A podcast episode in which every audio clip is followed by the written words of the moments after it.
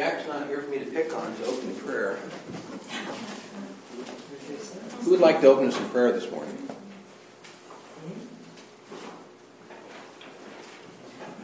Daniel, go for it, bro.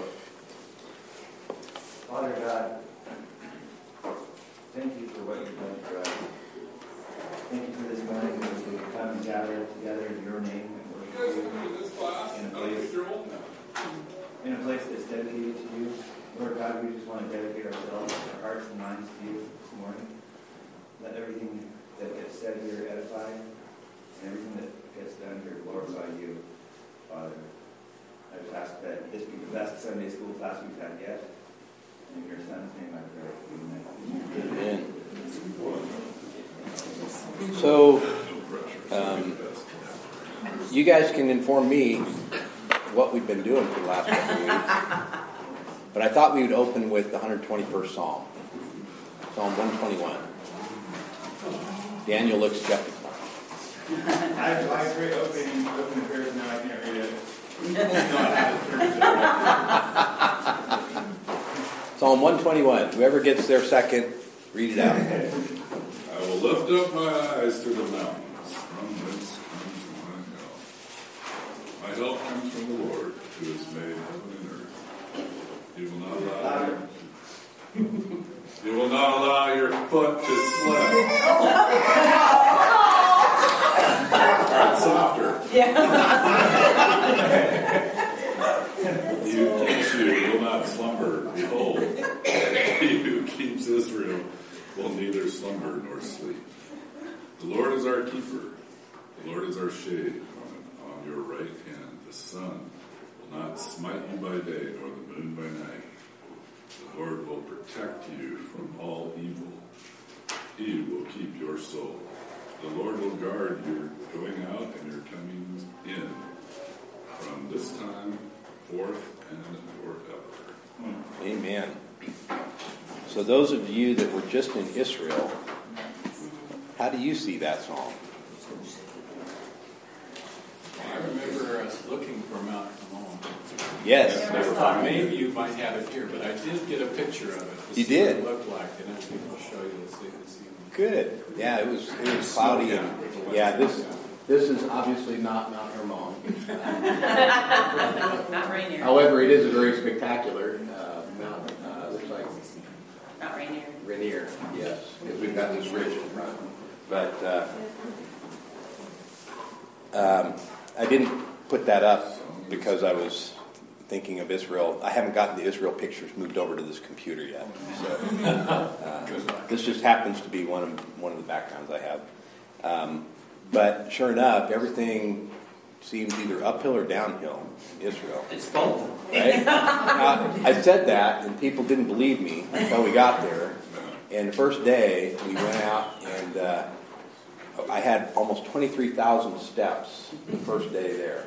So we started at uh, 8 that morning, and we were in Hezekiah's tunnel by 10, and down at the pool of Siloam uh, after traversing uh, Hezekiah's tunnel, and then the long uphill uh, through the city of David, as it appears today, uh, only to walk through and find Hezekiah's broad wall, which was part of an archaeological uh, discovery when they were um, getting ready to build after a building had been destroyed um, during the one of the wars that they had.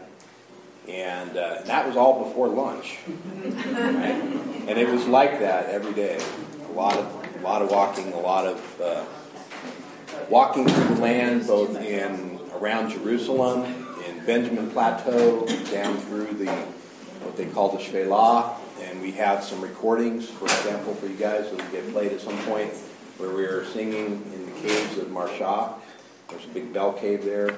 Incredible that acoustic. church, I think. Pardon? I think they showed that. Did they show that at church? Yeah. Ah, yeah. okay. they do. Oh, wow. So uh, those are some of the, the areas where David would have hung out, King David.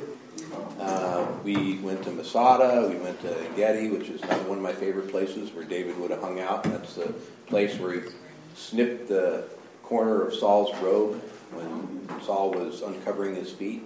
It's a polite way of saying it. Uh, and, uh, and then, you know, we ended up seeing Qumran, where Dead Sea Scrolls were discovered. Went up north into Galilee, as far as Golan Heights, where we couldn't see Mount Hermon because it was covered by clouds, even though we were at the base of it.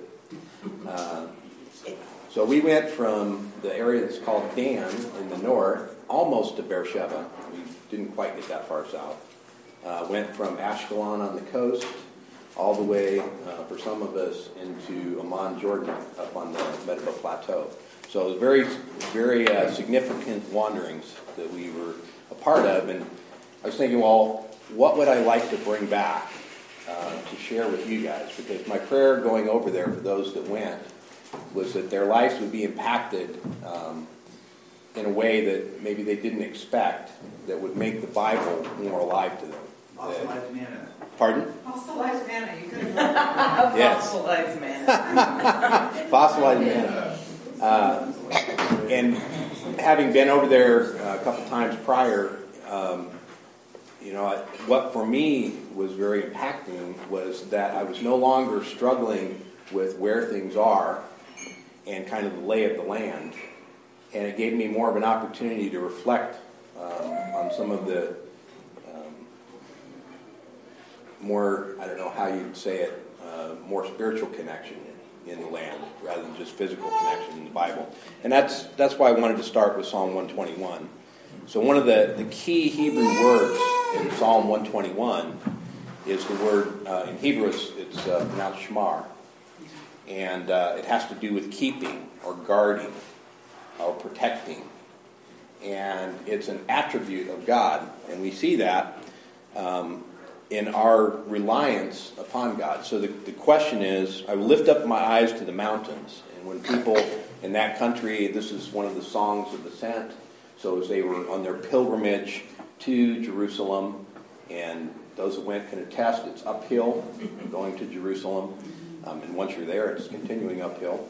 Uh, this is one of the songs that they would have sung as they were looking about the land, reflecting on the history of the people in the land, they would have looked at, after having come out of the exile, right? So this was written at a time um, after the Babylonian conquest, when the people would have been uh, destroyed largely, and only a remnant remained, and they were destroyed because of their lack of faith.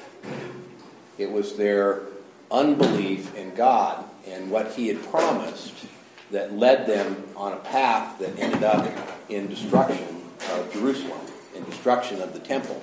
And that was a grand temple. It was Solomon's temple. We got to see the remnants of the second temple that was built by Herod. But this was uh, a grand time that came to uh, a moment of judgment. And then there's the people returning as part of a pilgrimage in the restoration of the temple, which was central to the people. We've talked about that in our teaching in the past. And their connection to God. And so they're looking up at the mountains, which would have been symbolically um, places for the Canaanites, the people that preceded them in the land, would have been a place of worship, the high places. And so they look around and say, Are any of these high places going to help us? Where does our help come from? Our help comes from the Lord, Yahweh, who made heaven and earth. So identifying uh, God among gods, right? Capital G against among lower G gods. And that there were a lot of gods in the world. And there are a lot of gods in the world today. You know, we think that um, monotheism dominates. That's really not the case. And so they're identifying this is the God who made heaven and earth. He will not allow your foot to sleep. He who keeps you will not slumber. So this is talking about who God is and who we are in relationship to him. Behold, he who keeps Israel will neither slumber nor sleep. That there's a vigilance in God's relationship with man to continue reaching out to bless man. So we just finished our study in Ephesians before we took off. Um, and many, many, remember the how Ephesians starts out? How we God has blessed us with many spiritual blessings in the heavenlies. So God's intent in relationship with us is to benefit us, to bless us. And we understand that that blessing um, is captured in a word uh, in Hebrew it's called shalom, which is according to God's design or God's intent. It's His goodness, that the way that He's made things and the way that He's expressed Himself in creation, that is the blessing to us, right?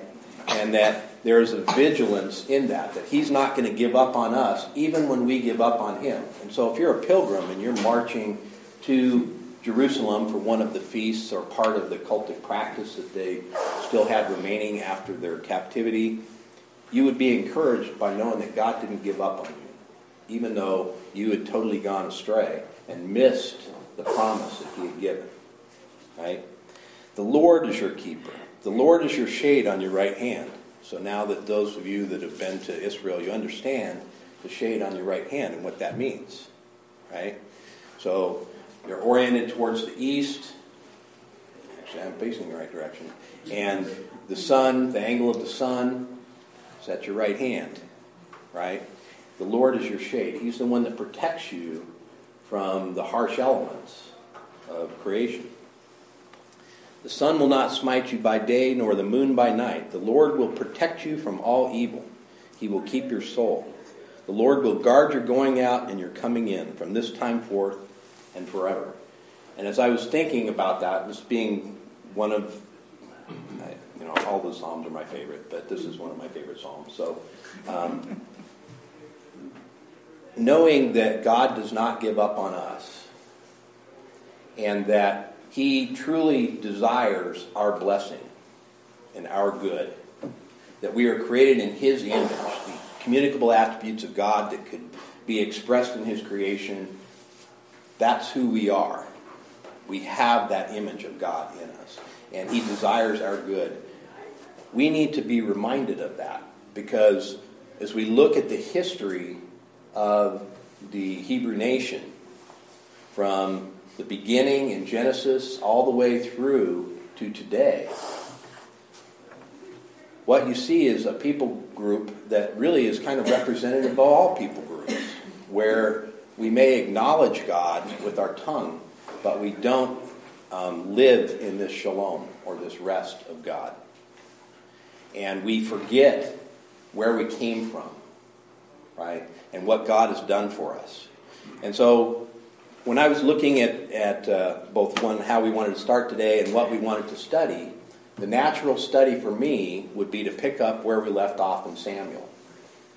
So, do you remember our study in Samuel? This was a couple of years back. So, I'm gonna I'm gonna be So, a couple of years.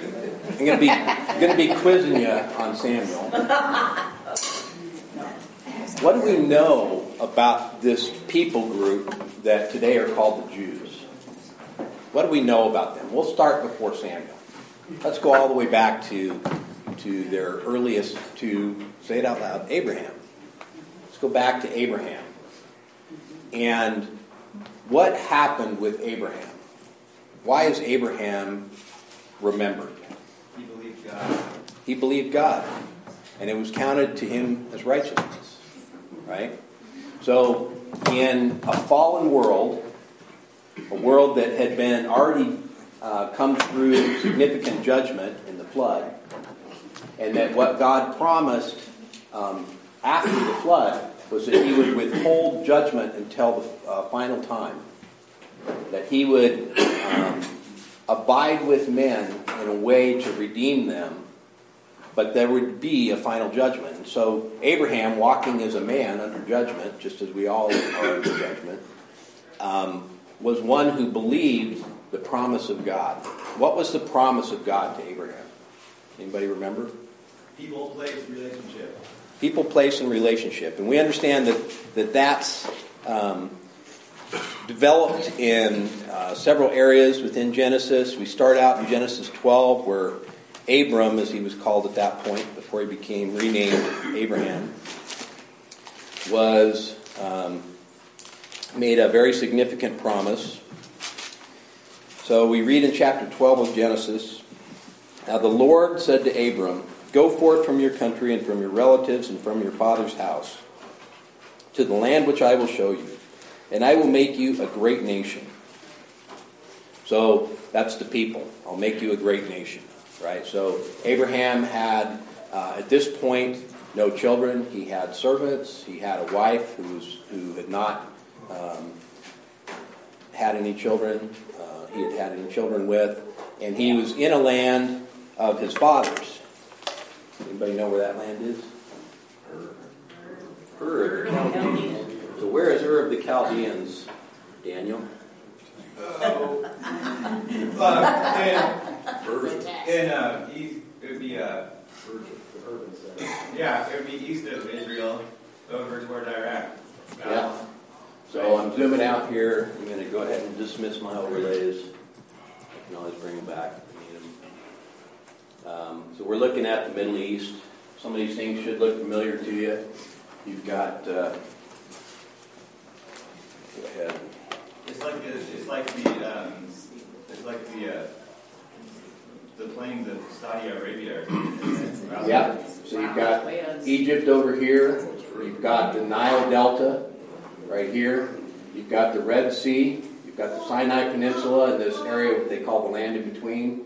You've got the Fertile Crescent, which runs like this, all the way down to today the Persian Gulf. And there's a couple of river systems that feed into this. I didn't turn on the rivers, but I could turn them on. The which ones? Tigris and Euphrates, right? So that area of the Chaldeans would have been in here, in that part of the Fertile Crescent. Is that right? Yep. That's pretty cool. Pardon? That's pretty cool. I gotta go through that part of the world, Yep. uh, on a little scenic tour, mechanized infantry. Yeah. It's, uh, We actually forded the Tigris River. yeah. Cool. And, and so we understand that that would have been kind of the breadbasket where people were hanging out uh, around the, the rivers, around the water. Water is very important, and there was a history of uh, production that could support large people uh, base in that area, and it kind of extends down around through what is today um, southern Turkey, and then down through Syria, and as you head into this area in between here, which is Israel, um, you get to some fertile areas as you stick closer to the coast, um, and then you end up down here in another fertile area, right? The Nile Nile Valley. So, um, good reason for people to settle there. And Abraham was in this area and told to go to a land that was not his own. So he was giving up his family, he was giving up his wealth um, in many ways because it's pretty hard to travel that distance and bring everything that you've got. And even though he was wealthy at that point in time, it was family wealth, and he had to kind of leave that behind. And God says, Go forth from your country, from your relatives, and from your father's house to the land which I will show you, and I will make you a great nation. So he has no kids. Doesn't even know where he's going. Pardon? Yeah. He doesn't even know where he's going, other than that he's basically going to follow this path to this area, which was uh, filled with a bunch of uh, folks called, I call them the ites, the Canaanites, the Jebusites, the um, Hittites. Yeah, you got a whole bunch of ites in there. Amorites. Yes. at the time that Abram left, there's probably not much information in Ur about that area. Correct. You know, Like, probably zero. Right. So it would have taken a lot of confidence in this God who's saying go um, to actually do that. We made the Hall of Faith, didn't we? He, yeah, he made the Hall of Faith and actually becomes uh, a father of children of faith, right? We are considered Abraham's descendants because we believe the promise of God too. That promise that is in Abraham's seed. You read uh, Galatians, he, uh, Paul expands on what does it mean, uh, Abraham's seed, Abraham's descendant, and descendants plural. And we understand that that gets unpacked to there was one who would come through the promise child of Abraham who would be the one that would fulfill the promise, that would actually accomplish um, the, what we're going to see here. Uh, a great nation that is blessed. I will bless you, and I will make your name great, and so you shall be a blessing. And I will bless those who bless you, and the one who curses you I will curse. And in all the families of the and in you all the families of the earth will be blessed. So that means our blessing comes from Abraham. This promise made to Abraham, right? It was a promise to bless Abraham personally, promise to bless Abraham's descendants, a promise to, to bless us. And that's exactly what we read when we looked at that, that uh, beginning of uh, Ephesians when we were studying it. Right? Daniel? Now, when it says that um, through, well, the promise that all the families of the earth would be blessed through him, does that mean that um, since Jesus, what he did on the cross is sufficient for all time, finished and done, that even if someone doesn't accept or believe that, they're still underneath that blessing that it has been done for them? What, Correct. So um, there was, and, and that would be getting into trying to unpack some of the theology. Some would say that there was a limited atonement, um, that um, the atoning sacrifice of Christ only applies to those that actually believe, and that those that choose not to believe that Christ's atonement didn't apply to them. But then there are other areas where you read in the Bible that no, that atonement is for all. However, not all choose that atonement, right? Not all embrace it. And so there was nothing incomplete. And you read about that in Hebrews. like he took their sin on his shoulders that day. Yes. In that, in that one uh, point in history, which um, we understand as this, this weekend is the, um, if we were to follow the current calendar, um, Passover just happened. And so we are in that time after Passover. So this would be the first day of the week following Passover. So um, that's what they just celebrated in Jerusalem. We understand that that if we do the dating, which we talked about in other classes, I believe that that was uh, the Passover of 33 AD, which would have occurred on April 3rd. April 3rd, Friday, April 3rd, 33 AD. And that, um, that means that the first day of the week would have been Sunday, April 5th, 33 AD. And we, and we can put together a chronology, and I could show you how that's arrived at, but I believe that's an accurate date um, based upon the gospel accounts. And it's that not kind of thing. Pardon? It's not dogmatic. It's not dogmatic. I just believe it's an accurate date. Just like when we were uh, walking through the old city and we came to the, they call the Church of the Holy Sepulchre, which is where, um, according to tradition, that was Golgotha, where Christ was crucified, and that there are uh, burial caves there, and that he was placed in one of those burial caves, the, ca- the cave of a rich man. Um, and I was kind of pictured as farther, far away from where he was crucified, or wherever the tomb was. I never actually kind of even thought that it could be right near it. Yeah, yeah, and we can we can unpack all that, uh, I'm but confused with the garden tomb. right, yeah. So so there are lots of different speculations and things like that. But I think that if you look at the geography and, and the topology of the hills there, and understand what happened in uh, um, from in the Byzantine era as far as how they preserved things, that that's probably likely the site. So it's a real event that happened in a real place that we can, you know, we can speculate speculate about it, but it definitely occurred, right? Um, as far as where we can't say definitively, but we can say. I believe it occurred on April 3rd, 33 AD, in that area outside the gate of the, of the wall of the city. One thing that I thought was cool going in there up to Golgotha is the steps were like this. Yes. Really, really steep and Yeah. really worn because a lot of people Yeah. came up there. And then there were several kind of services going on up there. And they had uh, this place where apparently the cross was right there. And you could get down to this altar and kind of put your hand through a hole and touch Right. So, um, but next to this area, they had under under glass the um, the rock exposed and it was split right down the middle. Yep. And I thought that was just really cool. And Uh, isn't that where the blood dripped and then it went down there and the Ark of the Covenant's underneath all that or something? well, they thought the the grave of Adam was buried there, and that that's part of tradition that the blood of Christ on the cross actually covered um, the grave of Adam. The, so Christ, the second Adam, Yeah, that's a bunch of voodoo. so- conquered death. Pardon? Uh, so wouldn't Adam's remains have been like totally washed away in a flood? Uh, yeah. So so talking tradition versus what what we understand could realistically happen. I mean, the, the, there would have been there would have been dust there, right? But it's a theological picture that's helping us understand who this descendant of Abraham, this blessing to the whole world, what he did, right? And at the time of Abraham, Abraham didn't know.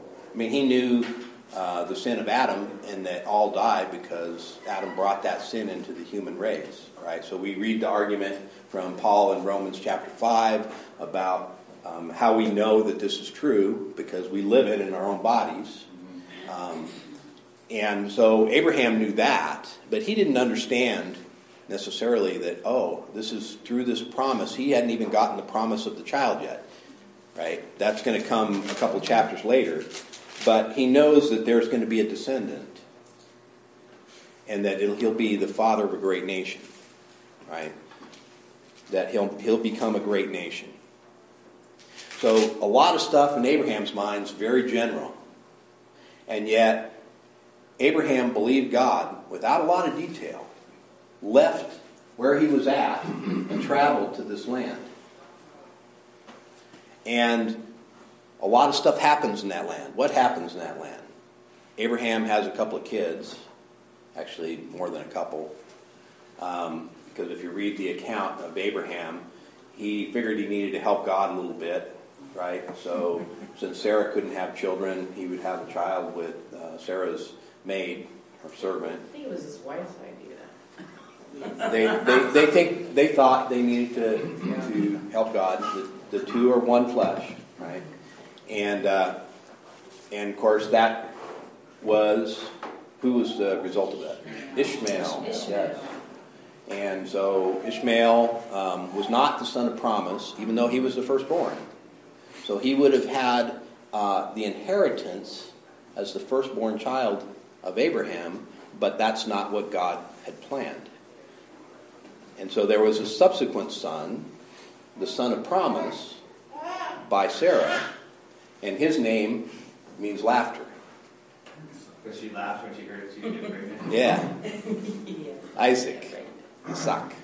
And so uh, it is through Isaac then and his children.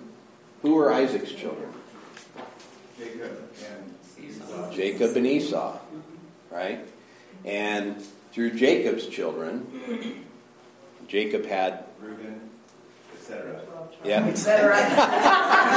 Who was, who, was, who was number four in the list of 12? Judah? Judah. Yeah. Again, not the first.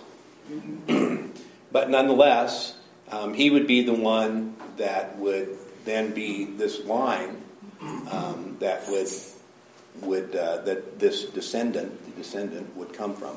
Is that because the um, the older three bro- brothers were the ones who did that um, circumcision thing to those Two of them did. two of them? Reuben slept with yeah his dad's concubine, so he wasn't supposed to be doing that. Um, Well, Dad should be having no concubine. pardon? Yeah, that's all, yeah. Jacob had Jacob had issues with women. Just say that. Yeah, you couldn't tell them apart. But Reuben got disqualified. Reuben got disqualified, even though he did some good things, like he preserved the eleventh child.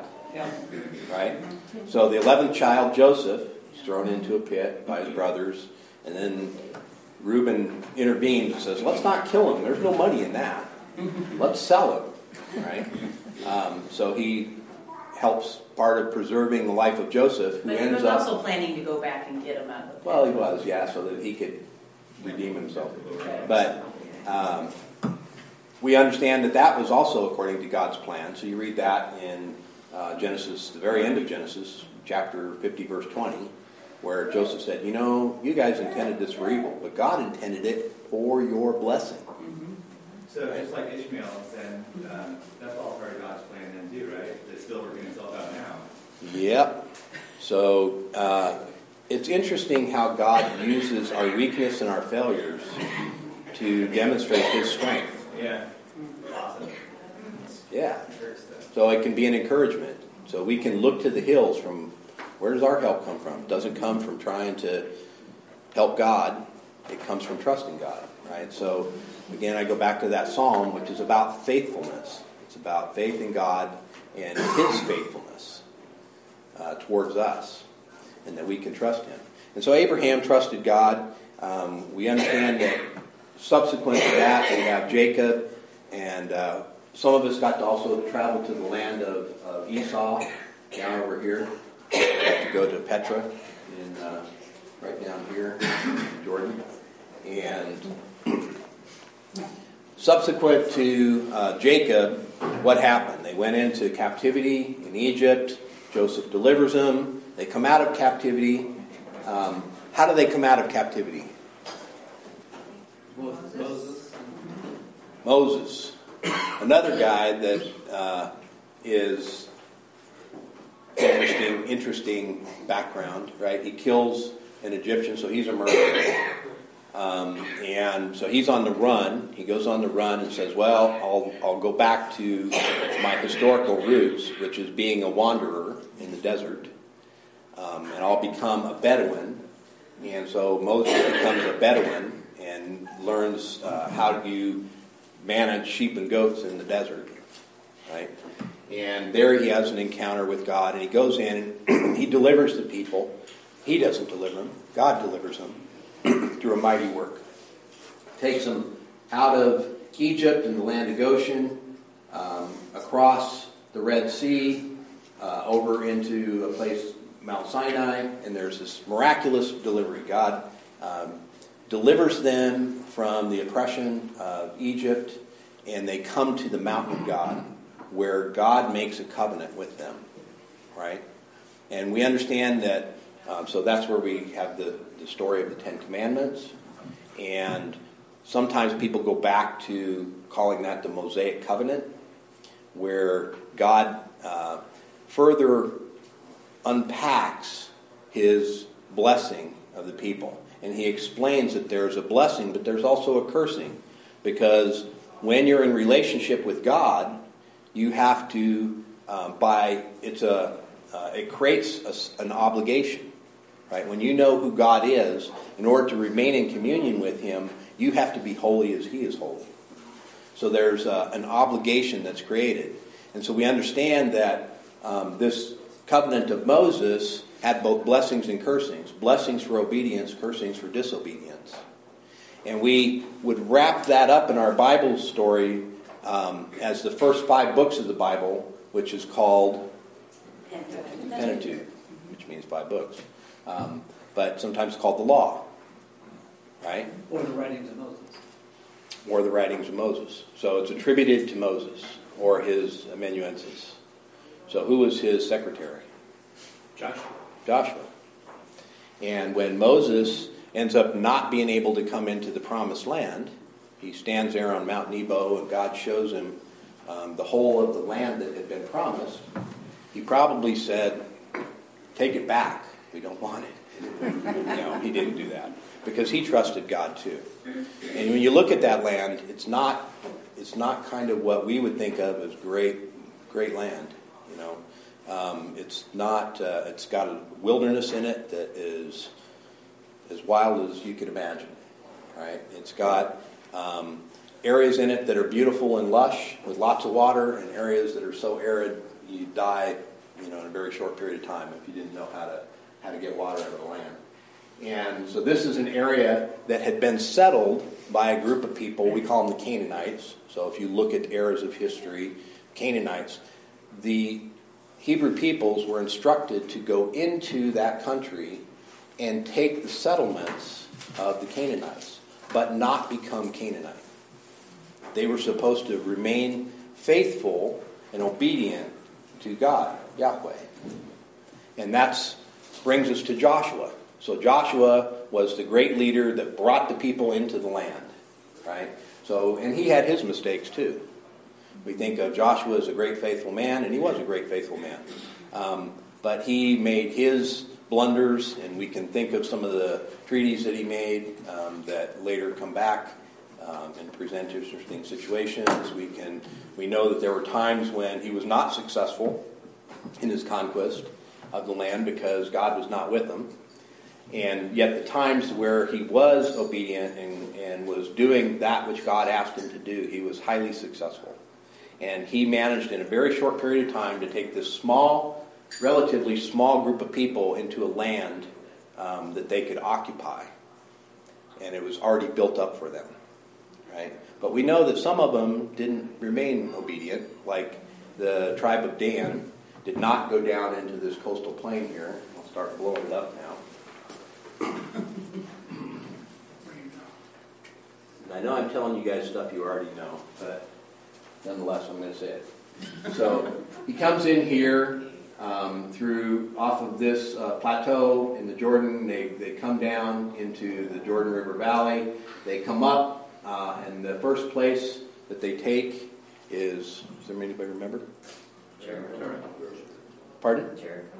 Yeah. Well, yeah, they take Jericho. After Jericho, yeah.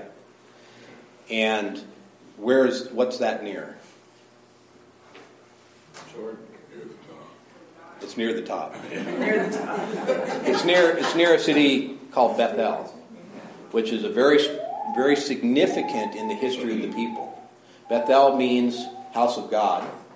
And when Abraham came into the land and he was wandering the land, as he had gone into Egypt in disobedience and came out of Egypt in obedience and um, had settled uh, with Lot, his nephew, and finally they, their servants were having conflicts and um, they had become both wealthy and they couldn't, the land couldn't support them. So he went to a place called Bethel.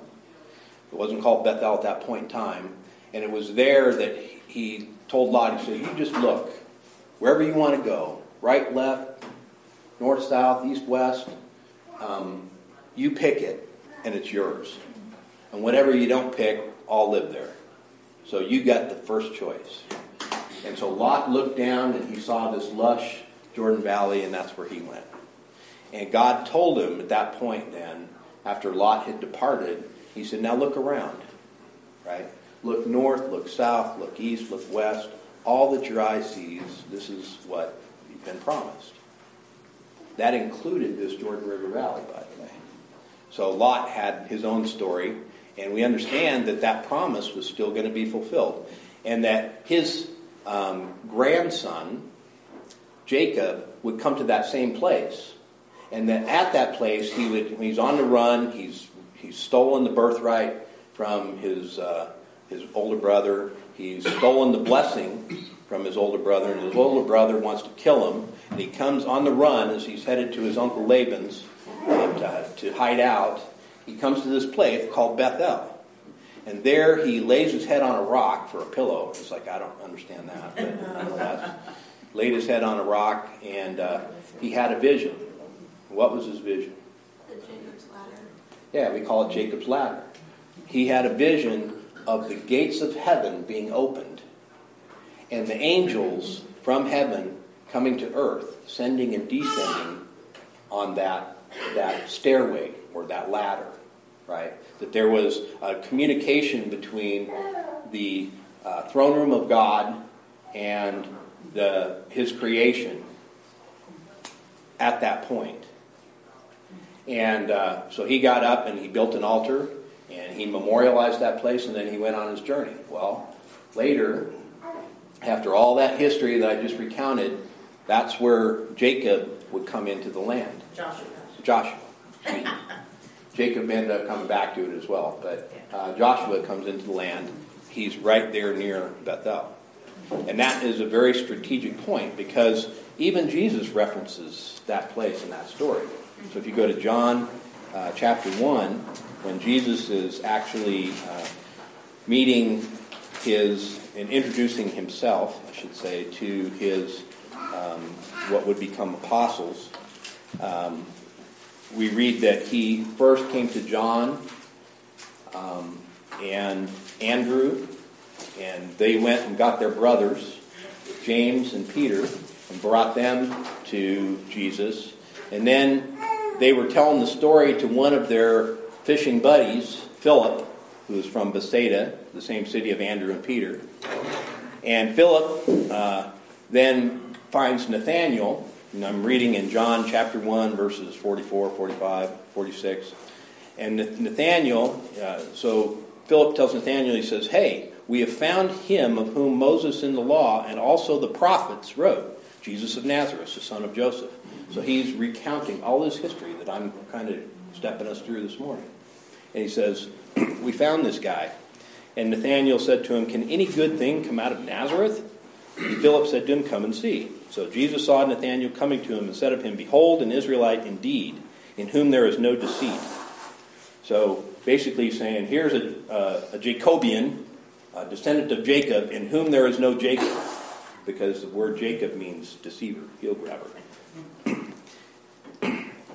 and so he's making a comment on Nathanael's character. Nathanael said to him, How do you know me? How do you know my character? What do you know?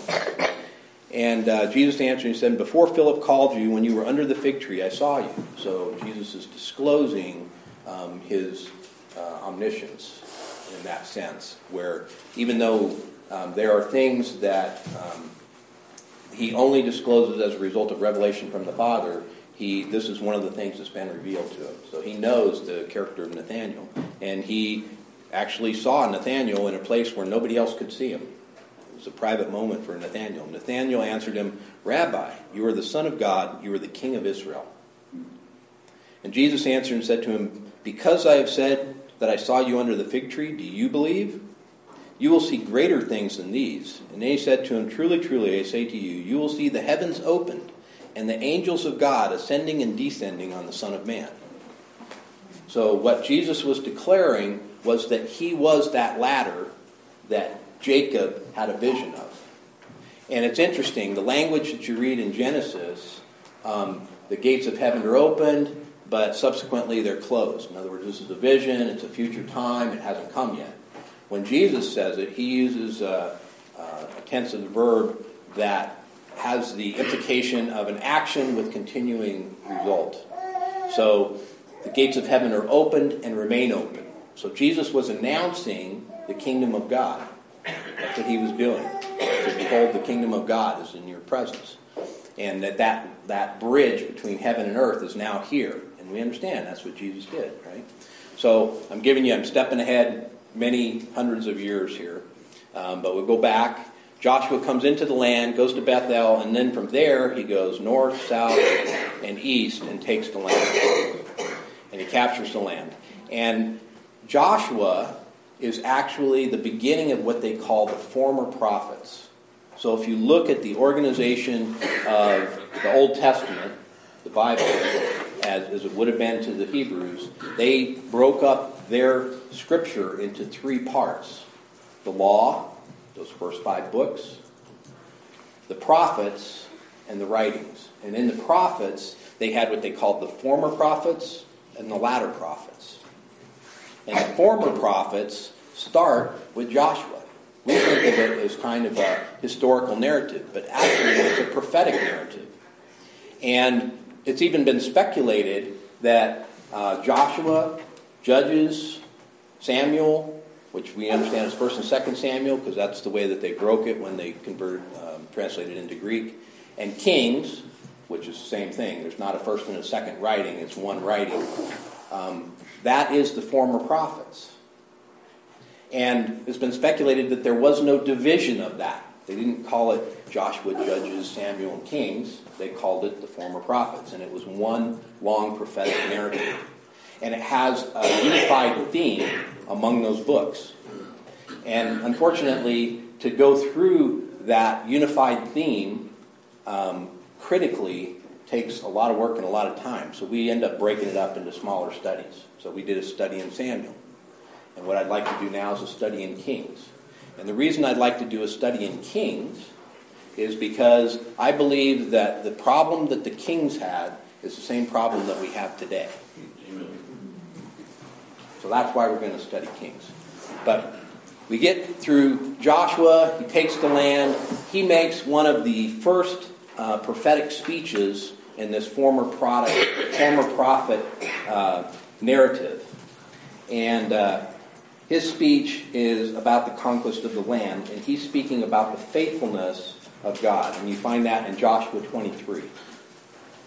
So, Joshua giving the first um, prophetic sermon to the people is speaking about God's faithfulness and challenges them to be faithful in the covenant with God. That implied obligation of obedience in relationship. Be holy as He is holy.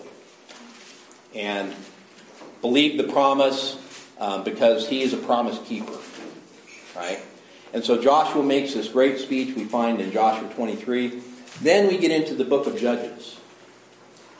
What's, what's the book of Judges?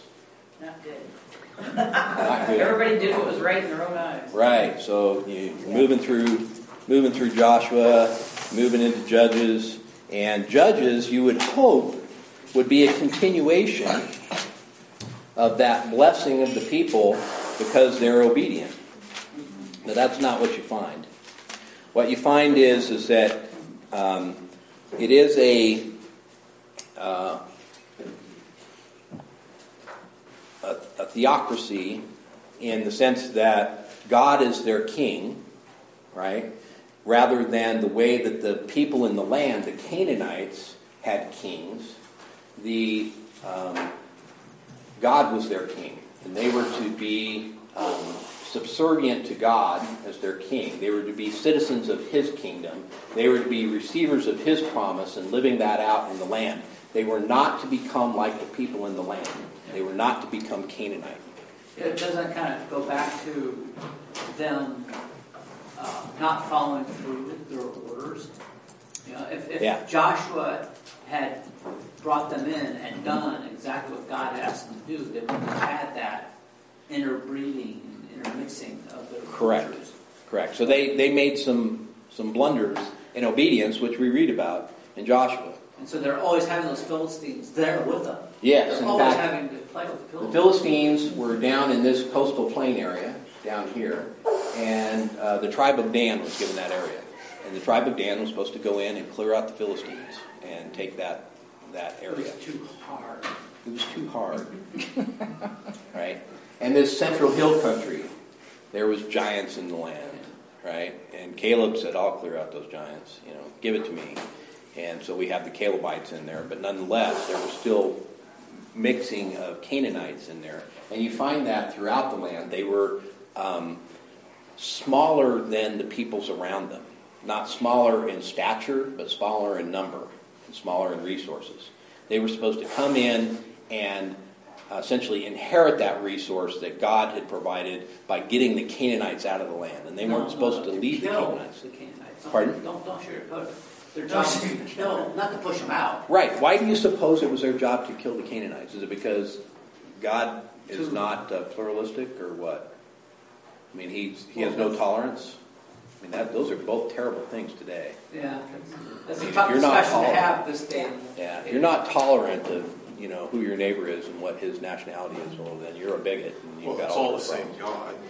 Pardon? It's all the same God. So According- to are you pushing these people out? You racist. Be racist, yes. Their gods are as good as your God. Right. It's the same God. So. Right, and that's what the problem was, is that their God was not the same God. They had lots of gods. And God said, what was the very first thing that he described when he is describing his holiness? That he is God, and there is no other before him. And by the way, you should better not have any idols. Well, that's the essence of not being PC right there. Yes, And pretty soon, we're going to have to go underground because Yes. that's not. because we are distinguishing ourselves from the Canaanite culture around us, to give an example. Um, and that's exactly what the problem was, is that as we read through the Judges, the people were slowly, decision by decision, throughout the day, becoming more and more Canaanite.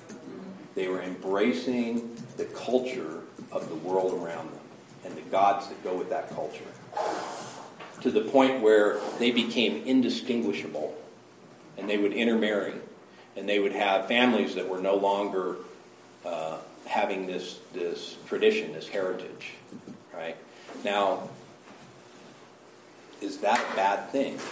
We're all Gentiles, so you know, people ask me, "Where'd you come from, Dave?" Well, I'm a melting pot. You know, I come from all over. Let me tell you, you know, you look at my family line and tree; it's really messed up, and I've got all sorts of stuff in my genetic markers. You know, and that seems pretty normal. Right? Why is it wrong that these Canaanite people had to be wiped out? It's not wrong. If there was a way, God defines right and wrong. If God That's right. Do it, then you do it. right? That's the that's the short answer. God said, "Do it, do it." Um, and what is is happening is that God knew that um, there was no way to maintain that pure communion with Him if you mix in all these other things. These people didn't have the strength for that. They needed to be obedient even when it didn't make sense. And they chose not to. They said, No, you know, I think I know better than God. And that's the story of the judges. Right? I think I know better than God. And so God brought different uh, tests to help encourage them back along the way. And the end of the Judges ends in Judges 21, verse 25. It says, In those days there was no king in Israel. Everyone did what was right in his own eyes. So you have this prophetic speech of Joshua, Joshua 23, talking about the faithfulness of God, the promise of God, and the uh, covenant that they had entered into with God, that the people had, had joined with God as He was their God, um, and they are His people. And now you read that there was no king. Who's supposed to be the king? God. God. There was a king in Israel, but the people had no king. There was no king in Israel. Everyone did what was right in his own eyes. That's exactly what happened in the Garden of Eden. Right? The Garden of Eden is about where um, humanity was presented a choice that they could define what is good and what is desirable to make one wise. Or they could trust God to declare what is good and to express what wisdom really is. And, and we, we know what happened, right? That's exactly what happened to these people after this very short period of time, being brought out through miraculous means, um, brought into the land, uh, miraculous conquest. They're the underdogs, and they're winning.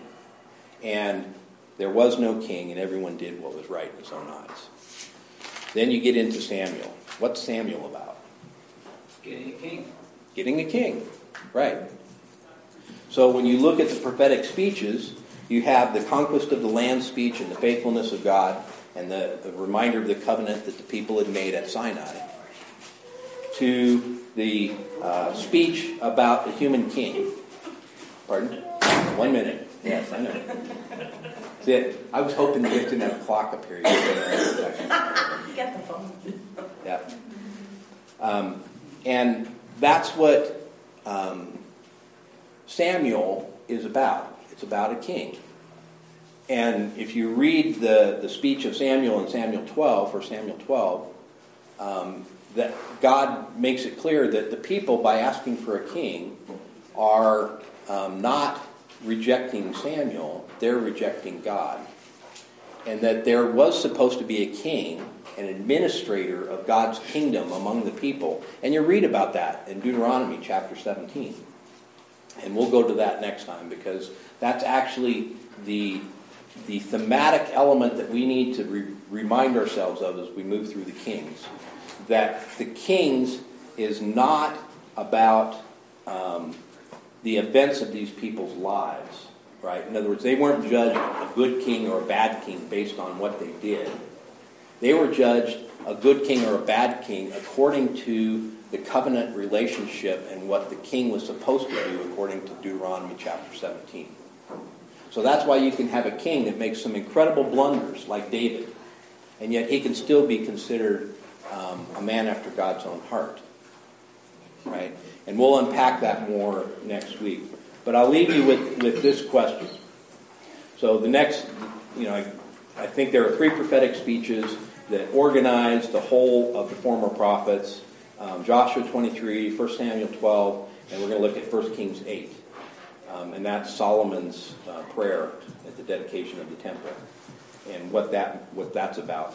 But the question I want to leave you with this week, and as you're thinking about uh, kings, and what I encourage people to do is minimally read through a passage three times and then we'll start unpacking it. So your assignment for this next week is to read through First and Second Kings three times.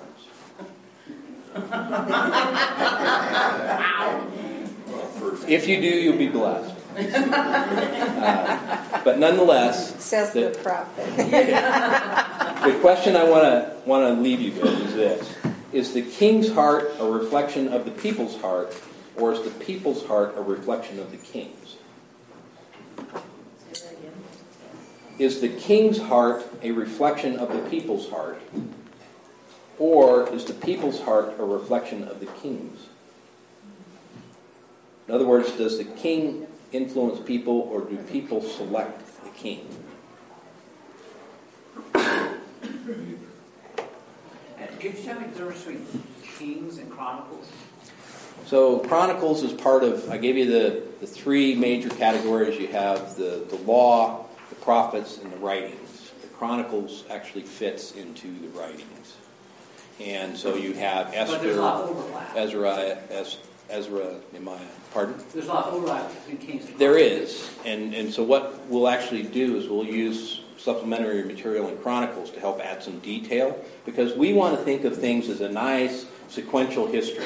We like to put together chronologies. Prophetic narrative is not necessarily a chronology, it's thematic and I don't know if you remember me stressing that as we were working through Samuel, but there's it's thematically organized as opposed to chronological sequencely organized.